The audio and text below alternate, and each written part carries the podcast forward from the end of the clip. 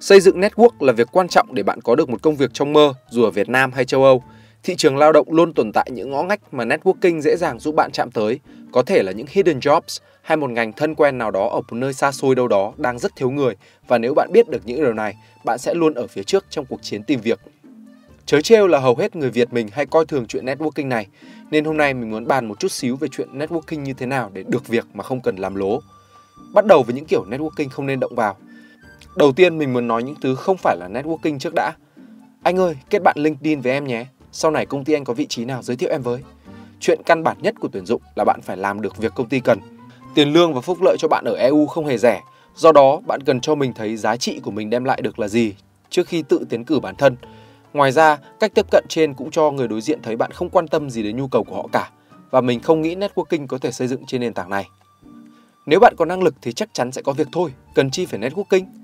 Điều này không đúng trong thị trường lao động, không đúng xíu nào. Networking là phương tiện, kênh truyền thông để bạn cho những khách hàng tiềm năng, những công ty có thể đang cần chuyên môn của bạn biết tới bạn. Giữa một thế giới hàng tỷ người và bạn đang sống ở rất xa họ, làm sao một công ty có thể tìm ra được bạn? Nói ví von như bạn nấu phở rất ngon, nhưng bạn chỉ có hai vấn đề là quán bạn ở một huyện xa xôi, lại ở trong một hẻm và chẳng ai nói gì về phở của bạn cả. Nhưng bạn lại ôm mộng một ngày đón khách Tây nơm nớp Em không thích đến những buổi networking, rất ngại gửi tin nhắn cho người lạ em không thể networking. Sai sai. Networking không đồng nghĩa với chuyện lân la từ các sự kiện để sưu tập danh thiếp hay LinkedIn profiles. Tiêu chí chất lượng của networking không phải là một friend list dài như hóa đơn tiền điện. Networking là bạn được gắn bó và cùng phát triển với người khác. Và để làm được điều này, bạn không nhất thiết phải ép mình lăng xăng xung quanh những nơi hoặc những người bạn không thích. Vậy networking là gì?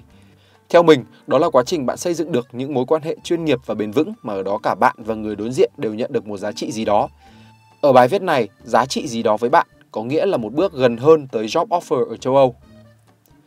Vậy mình có thể đem lại giá trị gì cho người còn lại? Đây là nơi hầu hết các bạn lúng túng hoặc chưa từng nghĩ tới luôn. Hầu hết mình thường suy nghĩ em đang tìm việc, có cái gì mà cho lại được chứ? Nên dẫn tới các bạn đến network chỉ biết trông cậy vào lòng tốt của người bạn nhờ vả. Cách này không có gì sai hay đáng trách cả. Tuy nhiên chắc chắn bạn sẽ mất rất nhiều thời gian để gặp được một người đủ tốt để cam kết giúp bạn đến cùng hoặc có khi bạn đã bỏ cuộc trước khi gặp đúng người. Hơn nữa, những mối quan hệ lâu dài bền chặt nhất chắc chỉ trừ với gia đình đều là những mối quan hệ mà cả hai bên đều thấy niềm vui và giá trị từ đó. Vậy đây là cách mình thay đổi. Thứ nhất, bạn nên đầu tư tìm hiểu người bạn định hỏi một xíu. Ý này bắt đầu bằng một câu hỏi, làm sao biết mình không giúp được gì người khác nếu bạn chưa từng bỏ công tìm hiểu họ cần gì? Bạn cần hiểu những người mà bạn đang định hỏi han nhờ vả đều có vẻ như đang có tất cả những gì mà bạn muốn nhưng điều này không đồng nghĩa họ đang không theo đuổi hay muốn một điều gì khác trong đời nữa. Hướng tiếp cận là mình cần biết họ đang ấp ủ điều gì và mình giúp đỡ được bằng cách nào với họ không. LinkedIn, Facebook đã giúp cho việc thực hiện điều này trở nên dễ dàng hơn rất nhiều. Bạn luôn có thể tìm hiểu được một người đang quan tâm điều gì dựa vào những gì họ làm trên mạng xã hội. Một vài gợi ý, họ có đang thực hiện một dự án cộng đồng nào đó không? Bạn có thể giúp dự án của họ được nhiều người biết đến, tăng tương tác hơn không? Hoặc bạn có kiến thức, kinh nghiệm nào có thể chia sẻ? Họ có theo đuổi một sở thích nào đó mà bạn có thể chia sẻ cùng. Thời Covid này có vẻ nấu ăn hay đọc sách, chơi game là những sở thích tân thời. Họ có đang loay hoay giải quyết sự cố gì đó trong công việc không?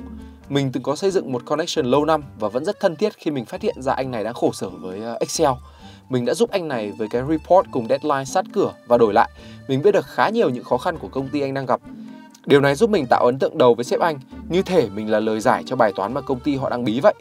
Thứ hai, bạn nên có những câu hỏi hợp lý cho network của bạn. Bạn không thể mới gặp một người lạ mà đã hỏi anh có thể giới thiệu em vào công ty hay không?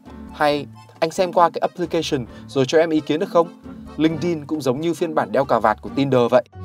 Bạn không thể bắt người ta cưới bạn hay đòi một món quà mắc tiền ngay lần gặp đầu. Mức độ hợp lý sẽ được quyết định dựa vào mức độ hai bạn hiểu nhau và sự nhiệt tình của cả hai. Một vài gợi ý mình đã làm và có việc. Hey Peter, mình tên Thông ở cùng diễn đàn Supply Chain Copenhagen trên LinkedIn.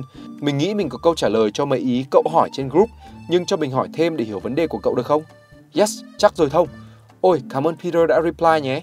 Mình thấy cậu ghi cậu đang tìm một người giúp công ty tối ưu hóa chi phí đầu vào nguyên liệu. Vậy cụ thể cậu đang có vấn đề gì với đống nguyên vật liệu vậy? Yeah yeah, đúng rồi, tụi mình mua cà phê nguyên liệu ở tận Việt Nam. Mỗi lần mua hàng tụi mình khổ sở với đặt hàng lắm. Đặt nhiều thì giá rẻ mà dễ xài không hết rồi hủy mà đặt ít thì đi hàng không bỏ.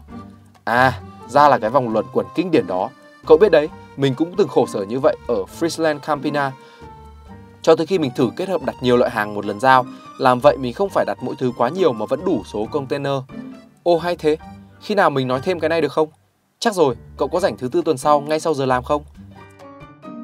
Mình đã đạt được cái mình cần là có một kết nối chất lượng, từ đó hiểu sâu hơn về thị trường bên này và mình có thể cho họ thấy mình có thể giúp họ giải quyết vấn đề chứ mình không xuất hiện như một người khổ sở tất cả chỉ nhờ mình tập trung vào những gì người kia cần thứ ba vậy lỡ cái họ cần là cái mình không đáp ứng được hay mình chẳng thể biết họ cần cái quái gì trên đời thì sao?